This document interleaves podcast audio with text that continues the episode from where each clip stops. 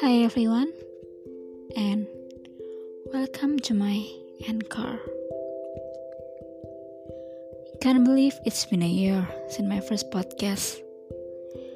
I was planning to update every week, but turned out I have much going on in life. Anyway, I'm Iris, and maybe starting from now on, I'll often update my podcast. Well, actually, I don't really care if there are people listen to my podcast or not. Because starting from now on, this podcast is just a place for me to let it off my burden, my feeling, pain, and happiness I've been through. Or maybe will be.